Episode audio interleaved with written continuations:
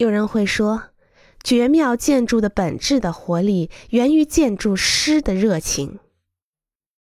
公公共机构或个体客户所共有的建筑的热情，是创造伟大建筑的动力。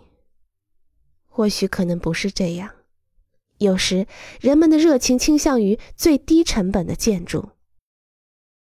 有时职业建筑师或非专业建筑师尽管也有热情。却不太胜任。然而，不管出于什么目的，不管建设者的工艺水平如何，建筑物毕竟被建造出来了。这个世界或欣喜若狂，或羞愧地低下了头，或更糟糕。但这一切看起来都无关紧要了。历史上的伟大建筑是一些没有证书的天才设计和建造的。在许多文化领域里，建筑师的名称意味着尊贵。历史上有宫廷建筑师、教室建筑师、绅士建筑师，这些满怀热情的建筑师并没有被赋予过证书或学位。